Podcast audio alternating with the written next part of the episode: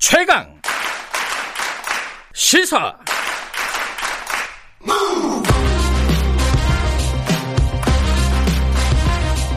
지금 여러분께서는 김경래 기자의 최강 시사를 듣고 계십니다. 네, 어제 국회에서 어, 북한의 피격 총격 사건과 관련해 갖고 굉장히 시끄러웠습니다. 이게 어, 대북 규탄 결의안 채택과 관련해서도 논란이 있었고요. 그 이 와중에 지금 국회 외통위 외교통일위원회에서는 종선 종전선언 촉구 결의안이 어, 상정이 되니 많이 가지고 또 논란이 있었습니다. 오늘은 어, 국회 외통위 소속인 김기현 국민의힘 의원 먼저 좀 연결할게요. 어, 의원님 안녕하세요. 네, 반갑습니다. 김기현입니다. 예. 이 종전선언 촉구 결의안이라는 거는 어, 이게 자동 상정인 거죠? 지금까지 수기 기간이 있었고, 근데 그 상정이 안 됐죠? 어떻게 된 겁니까, 지금 상황이? 어, 우리 국회법에 의하면요. 예. 국회법 59조 2에 의하면 숙려 기간 20일을 포함해서 네. 총 50일이 경, 제출된 지 50일이 경과되면 위원회에 네. 자동 상정된다는 뭐그 규정이 있습니다. 예. 다만 거기에 그 그렇지만 위원장과 간사들과 합의를 하면 그렇지 않도록 그렇게 규정이 되어 있죠. 네. 그런- 그런데 이제 그 법안의 내용은 어그 그 법의 내용은 이게 국회법상 절차에 따라 상정된 것으로 본다는 것이고 예. 상정되었다고 해서 회의 안건으로 하는 건 또 별개의 문제입니다. 네. 회의, 회의의 안건으로 하는 건지 여부는 의사 일정이라고 하는 것인데요. 예. 회의 안건으로 할지 말지 어느 날 회의 안건으로 할지는 의사 일정을 정하는 데 달려 있는데 예. 이 의사 일정은 위원장과 야- 양당 간사가 협의로서 정하도록 되어 있고 그동안 네. 그렇게 늘 해왔습니다. 예. 그러니까 50일의 기 간은 경과되었지만 음. 어저께 하, 하던 회의의 안건을 할 건지 말 건지 음흠. 의사 일정을 할 건지 말 건지에 관한 얘기였는데 지금 상황이 지금 종전 선언 촉구 결의안을 할 상황이 아니지 않느냐. 음, 네. 그러니 이거는 보류해놓고 네. 이 진행 상황이나 이 사건의 경과, 북한의 태도 네. 이런 것들을 봐가면서 우리가 논의할 타- 시기가 되었을 때 네. 그때 논의하자고 우리가 제안을 했던 것인데 민주당 쪽에서는 막무가내로 50일 경과 됐으니까 무조건 의사 일정에 넣어서 안건을 네. 하자라고 고집했던 것이죠. 음, 지금 더불어민주당 쪽에서 보면요, 뭐 안민석 의원 같은 경우에는 지금이 오히려 더, 그러니까 지금 위기 상황이 오히려 더 어, 종전 결의안을 채택할 때다. 어, 이게 애초에 종전 선언 결의안이 채택이 됐으면 오늘 같은 불행한 사랑, 사, 사태는 없었을 것이다. 이런 취지의 발언을 했는데 이건 어떻게 생각하십니까? 이분 얘기를 들으면 네. 정말 참 정말 무책임한 발언은 얼토당토하는 발언을 아무데서나 막 하신다는 생각이 들어서 도무지 신뢰할 수는 없는 음. 분이라는 생각이 듭니다. 어떤 의미에서요? 안민석 의원은 그동안 했던 여러 가지 행, 그 행동들과 예. 발언들이 네. 무책임했다는 지적들이 많이 있는데 윤지호 뭐 배우 같은 경우 인지호 지킴이를 막 그냥 나서서 하다가 결국은 피해 확산의 책임을 지고 있는 시- 시점에 가 있고 네. 또 뭐 최순실의 지- 뭐 재산이 조단이라 그러고 막 이런 얘기도 하고 해서 다 아무 근거 없는 얘기를 마구 했던 그런 분이시고 최근에는 무슨 욕설 퍼부었다고 해가지고 욕설 문자를 보냈다고 해가지고 또 예. 논란이 되고 있는 분인데 예, 예. 이분이 말씀하시는 게 도대체 어떻게 이렇게 가볍게 말씀하시나 하는 생각을 음. 하는데요. 이 종전선언이라는 것은 지금 이미 정전상 어, 정전 협상 협의가 되어 합, 합의가 되어 있어서 지금 우리나라는 대- 저- 전쟁이 중단되어 있습니다. 네. 다만 종전 선언이라고 하는 것은 이제 일종의 평화 협정을 가는 그런 바로 그 사실상 평화 협정과 같은 것인데 네. 아, 또 선언만 하게 될 것 같으면 어, 평화 올 것 같으면 언제 왜 선언을 하지 않겠습니까? 음. 이 정권이 2018년도 9.19 남북 군사 합의를 한 것이 있는데요. 네. 굉장히 큰 뭐 금자탑이라 되는 것처럼 이렇게 말씀하시는데 그 내용 1항에 보면 해상에서도 뭐 이 지상, 해상, 공중을 포함한 모든 공간에서 상대방에 대한 일체의 적대 행위를 전면 중지하기로 한다고 약속이 되어 있고요. 음. 거기에 내용에 보면 어떤 경우에도 무력을 사용하지 않기로 한다는 합의까지 다 되어 있습니다. 네. 합의서에 도장까지 다 찍어서 서명 다 했잖아요. 네. 거기에 또 보면 그 밑으로 내려가 보면 1, 조 5항에 보면 쌍방이 상시 연락 체계를 가동하고 비정상적 상황이 발생하면 즉시 통보하는 한다고 규정이 다 돼 있단 말이죠. 네. 그런데 북한은 일방적으로 지금 이 그 군사 이 통신선을 끊었다고 지금 얘기하는 게 정부 입장 아닙니까? 네. 아니 이렇게 다 합의를 해서 서로 서명까지 다 했는 걸 2년도 안 되어서 지금 안 지키는 판에 종전 선언만 하면 대한민국의 영원히 이제 평화가 오고 전쟁이 사라질 것이라고 음. 하는 이런 터무니없는 생각을 어떻게 하시는지 저는 도저히 음. 이해할 수가 없습니다. 그러니까 지금 종전선 어, 결의안 채택하는 게 의미가 없다 이런 말씀이시네요. 김기현 종전 의원. 선언을 예. 해서 예. 대한민국이 평화가 온다면 왜 안 하겠습니까? 그 음. 평화라고 하는 것은 종전 선언을 통해서 하는 것이 아니고 예.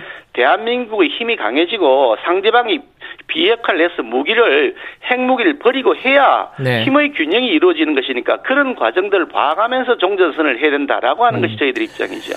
또 하나가 어제 이제 대북 규탄 요번 사건에 대해서 요번에 그 우리 어업 지도원이 어, 피격당한 사건에 대해서 대북 규탄 결의안을 채택을 하려고 했는데 이게 안 됐단 말이에요. 이게 민주당 논평을 보면은 국민의힘이 논의를 거부했다는 거예요. 이거 어떻게 보십니까? 정말 적반하장도 유분수이 정말 기가 막힙니다. 예. 이 사안은 원래 우리가 이 주- 우리 당에서 네. 이 진- 기- 중요하고도 심각한 상태에 대해서 예. 국회 본회의를 열어서 긴급 현안 질의를 하자고 제안을 했죠. 그러면서 대북 규탄 결의안도 처리하자고 제안을 했습니다. 네. 그런데 민주당 측에서 처음에는 대북 규탄 결의안을 처리하겠다고 본회의 하겠다고 먼저 원포인트 국회 본회의 하겠다고 제안하셔놓고 네. 현안 긴급 긴급 현안 질의를 하자는 데서는 발을 빼고 그러면서 어, 흐지부지해서 아예 결의안 규탄 결의안도 통과시키지 않을 것처럼 본회의를 열어야 통과가 되는 거니까요. 예. 그런 상태여서 우리 당이 부득이 어저께 정이 그렇다면 본회의를 열어서 규탄 결의안에서 통과시키자고 제안을 했죠. 아, 현안 질의와 그- 상관없이 현안 질의는 그런 차차 논의를 하긴 예, 하고 예. 현 아예 자기들이 거부를 하니 예. 이 규탄 결의안이라도 열어야 어, 저, 예. 본회의를 열어야 통과시킬 있으니 하자고 예. 했는데 예. 민주당이 들고 나온 규탄 결의안이라고 하는 내용이 예. 너무나 터무니없는 맹탕 같은 얘기라는 거죠. 음, 국회 국방위에서 여야가 합의해서 통과시켰던 결의안이 있습니다. 그 9월 24일인가 그런데요. 예. 그 결의안 내용에도 북한이 이게 그 이게 우리 공무원을 살해하고 그 총, 총으로 총격으로 살해하고 시신을 불태우는 등의 북한이 반인륜적 만행이라고 하는 규탄을 한다는 내용이 들어가 있는데 네. 어제 민주당에서 제안했던 그 이 안에는 그런 내용이 싹 다 빠져버렸습니다. 북한에서 총살되었다, 뭐 총격에서 사망했다 이렇게 얘기가 돼 있단 말이죠. 음. 아니 이렇게 뭐 이게 무슨 규탄 결의안이냐? 그냥 면피용으로 아이 규탄 결의안조차도 안 한다고 하면 이상하니 국민들에게 뭐라도 한 것처럼 보이기 위해서 그냥 결의안을 위한 결의안을 하려는 것이다. 네. 그럴 것 같으면 차라리 제대로 된 그 현안 긴급 현안 질의를 우리는 해야 되는 거 아니냐는 입장을 음. 밝혔던 거죠. 근데 이제 민주당 입장을 보면요. 시신을 불태웠다라는 게 이제 어, 좀 확인이 필요한 거 아니냐. 지금 이제 우리 우리 측 처음 애초에 조사가 다르고 북한의 또 입장도 다르고 그래가지고 확인을 좀 더 해봐야 되는 게 아니냐 이 입장이던데 이 여기에 대해서는 어떻게 보십니까? 그게 그러니까 참 기가 막힙니다. 이 시신을 불에 태웠다고 하는 것은 예, 우리 당이 주장한 것도 아니고 예. 정부가 공식 발표한 내용입니다. 특히 정부가 그냥 일, 그냥 음. 임의로 발표한 게 아니고요. 네, 이 사건이 발생한 날부터 20, 22일 날 네. 어, 저녁 밤 9시 40분에 사살을 당하고 10, 어, 10시 30분에 그 시신을 소각했다는 보고서가 청와대로 올라갔다는 거거든요. 네, 그런 다음에 청와대에서 회의가 돼- 회의가 관계장관 회의가 있었다는 거 아닙니까 청와대에서? 네, 거기서 상세한 여러 가지 정보를 다 종합한 다음에 40분 나중에 언론에 보도를 보니까 40분 동안 불을 태웠다고 하는데 시신을 소각했다라고 하는 것이 공식적으로 정부가 정부가 밝혔던 내용에 들어가 있는 겁니다. 네. 그리고 언론 보도를 보니까 불에 탄 것이 40분이라고 하는 거죠. 예, 지금 그 북한의 말에 의하면은 부유물 예. 그러니까 뭐 그 보트가 될지 나무 조각이 될지 모르겠습니다만 예. 이한 사람이 탈 수 있는 그 부유물을 불에 태워 태웠다고 한다는데 예, 아니 생각해 보십시오. 그게 40분 동안 탈 일이 뭐가 있습니까? 40분 동안 탔다는 것은 그 영상을 티오딘간 영상을 통해서 다 촬영을 해서 시간을 확인한 것 아니겠습니까? 네. 사람이 시신을 태웠기 때문에 시간이 그렇게 걸린 것이라는 것은 누가 봐도 당연한 일인데 음. 어떻든 정부가 여러 가지 정보 뭐 통신 정보 뭐 인적 정보 무슨 영상 정보 다 취- 취합했겠죠. 네. 그런 다음에 아주 우리 우리 군의 그 이 통신 체계와 우리 박근혜 정부 체계를 확실하다고 믿으라고 이렇게 요구하시는 정부 여당에서 네. 아그 분석 보고가 틀렸다. 특히 대통령에게 보고하기 위해서 장시간에 걸쳐서 사전 검토를 한 결과가 시신을 소외했다, 불에 태웠다고 하는 것인데 네. 그걸 이제 와서 아니라고 흐지부지 북한의 말 한마디에 발을 빼면 네. 아니 그게 무슨 대한민국 정부냐 국민의 안전과 생명을 지키기 위해서 이렇게 저기 행동하면 어떻게 하느냐 네. 라고 하는 비난을 받지 않을 수 없는 거 아닌가요? 예. 그리고 지금 어 국민의힘에서 계속 제기하고 있는 문제 중에 하나가 청와대 대응 문제입니다. 특히 이제 문재인 대통령에게 대면 보고하는 시점이 어한 10시간 정도 늦었다. 어 이거에 대해서는 뭐 국정조사 하자 이런 주장을 하고 계신 거죠. 이거는 어떻게 지금 보고 계십니까? 저는 도저히 이해할 수가 없는데요. 이게 네. 최초의 청와대가 보고된 게 22일 날 18시 36분이라고 하는 예. 거거든요. 서면으로 보고했다는 것인데 예. 그 후에 시신이 소각되었다는 보고를 했는 것이 어 20시 그러니까 22시 30분 그러니까 4시간 약 4시간 후입니다. 예. 그리고 3시간 동안 첫 보고를 한 이후로부터 3시간 동안 살아 있었습니다. 그분이요. 예. 근데 이 3시간 동안에 도대체 대통령은 뭘 하셨느냐? 음. 살리기 위한 노력을 얼마인지 할 수 있는 충분한 시간이 있었는데 예. 그 지금 뭐그 문제 저기 문재인 대통령과 김정은 사이에 오고 갔다는 무슨 전문 무슨 그 편지 같은 거 친서 편지라는 것이 주고받는 통로가 있다는 건데 네. 아그 통로는 살아 있으면서 대한민국 국민을 살리기 위한 통로는 그럼 안 열리 안 열려 있는 것이냐? 네. 우리 공무원이 지금 NLL 이북 이북에 있다 구출하고 우리에게 바로, 인도 송원해라. 네. 라고 하는 요구를 했어야 되는 거죠. 그랬으면 이렇게 처참하게 살해하지는 못했겠죠. 아무런 조치를 안 했단 말이죠. 그러고 나서 그 후에도 대통령에게 보고하지 않고 밑에서 뭐 자- 관계 장관 회의만 한 다음에 가만히 있다가 그 다음날 아침 6시, 8시 반에 보고를 했다는 것인데 네. 그래서 10시간이라는 시간이 비는 거죠. 네. 그래서 왜 그러면 일찍 대통령에게 보고하지 않았냐 했더니 이인영 통일부 장관 그 보- 답변이 새벽이어서 그랬다 이런 얘기인데 네. 아니 그럼 새벽이어서 그랬다 그러면 뭐 대통령께서 주무시기 때문에 뭐 깨울 수가 없어서 그랬다는 뜻인 것 그스로 들립니다. 음. 아니 대한민국 국민이 생명이 지금 경각에 달려서 있는데 네. 새벽이어서 잠, 잠을 주무시는데 깨우지 못했다라고 음. 한다면 그거 말이 되겠습니까? 그러니까 이게 도저히 상식적으로 말이 안 된다.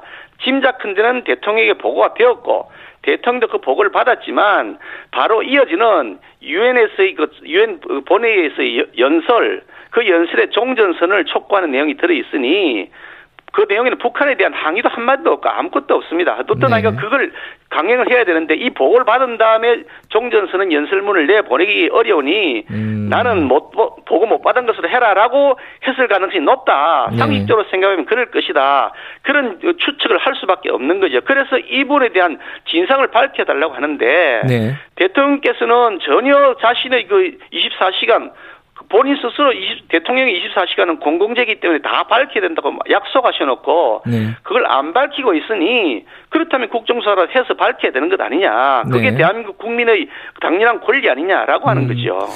어, 시간 관계상 좀 짧게 여쭤볼게요. 그 문재인 대통령이 어제 국민들에게 송구하다는 입장을 발표했습니다. 이 입장에 대해서는 어떻게 생각하십니까?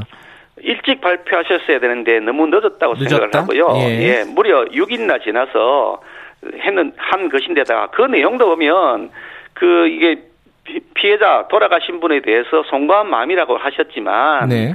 그 뒤- 이어지는 내용들은 더 많은 내용으로 김정은의 여러 가지 행동들에 대해서 축혀 세우는 내용들이 음. 잔뜩 들어가 있습니다. 그 네. 내용에 보면 진상 조사를 위한 요구라든지 책임자 문책이라든지 이런 내용은 없고 그냥 남북 대화를 무슨 재개하고 뭐 통신선을 회복하자 이런 내용이어서 네. 야 이게 정말로 진정한 사과가 맞는 것이냐 네. 이 사안의 핵심은 대한민국 정부의 어, 대- 무대응 그래서 대한민국 국민의 생명을 잃게 한 것, 늑장 대응 이에 대한 책임 문제 그래서 국민 여러분에게 죄송합니다고 반성하는 내용이 들어가 있어야 되는 것이고 네. 북한에 대한 책임을 반드시 묻겠다는 말씀을 넣으셨어야 되는 건데 네. 대통령께서 직접 하신 첫 마디가 이런 정도 수준이니 야 정말 큰일이다. 우리나라의 국민의 생명은 도대체 도대체 누가 지킬 것이냐. 네. 그래서 대한민국 대통령이 어디 계신 것이냐 저희들이 지금 질문하고 있는 거죠. 예. 어, 한 1분 남았는데요. 요거 하나만 더 여쭤볼게요. 추미애 장관 관련된 아들, 아들 관련된 그 의혹 어제 검찰 수사 발표가 있었습니다. 다 무혐의가 됐는데 이 부분에 대해서는 당의 입장은 뭔가요? 아주 절묘한 타이밍에 무혐의 처리를 했다. 네. 그렇게 생각합니다. 지금 뭐 바로 추석 연휴에 들어가는 데다가 이 대북 규탄 문제 이슈가 불거져 있을 때 물타기에서 슬쩍 넘어가기 위해서 한 것이다라고 음. 보는데요. 이 사건의 진상은 여러 관계 증인의 진술에 의해서 다 드러나 있는 것을 억지로 덮었다라고 하는 것이 네. 명확한 사실이라고 저희들은 보고 있기 때문에 네. 어차피 이 사건을 조사할 때 특별조사단이 필요하다고 여러 차례 얘기했는데도 불구하고 추미애 장관은 무시하고 자신의 그냥 보호하기엔 프로 자신의 그 예. 호위무사 같은 분들을 검사로 세웠다라고 하는 저희들은 계속해서 그렇게 보고 있습니다. 특검 가자는 건가요? 진상조사를 네. 위해서 나중에 다시 그 국정조사를 하거나 특별 네. 특별 검사를 제도를 음. 도입해야 된다고 저희들은 생각합니다. 알겠습니다. 여기까지 드릴게요. 고맙습니다. 네, 감사합니다. 김기현 국민의힘 의원이었습니다. 1분 여기까지 하고요. 2부에서는 더불어민주당 쪽 얘기 들어봅니다. 잠시 후 8시에 뵙겠습니다.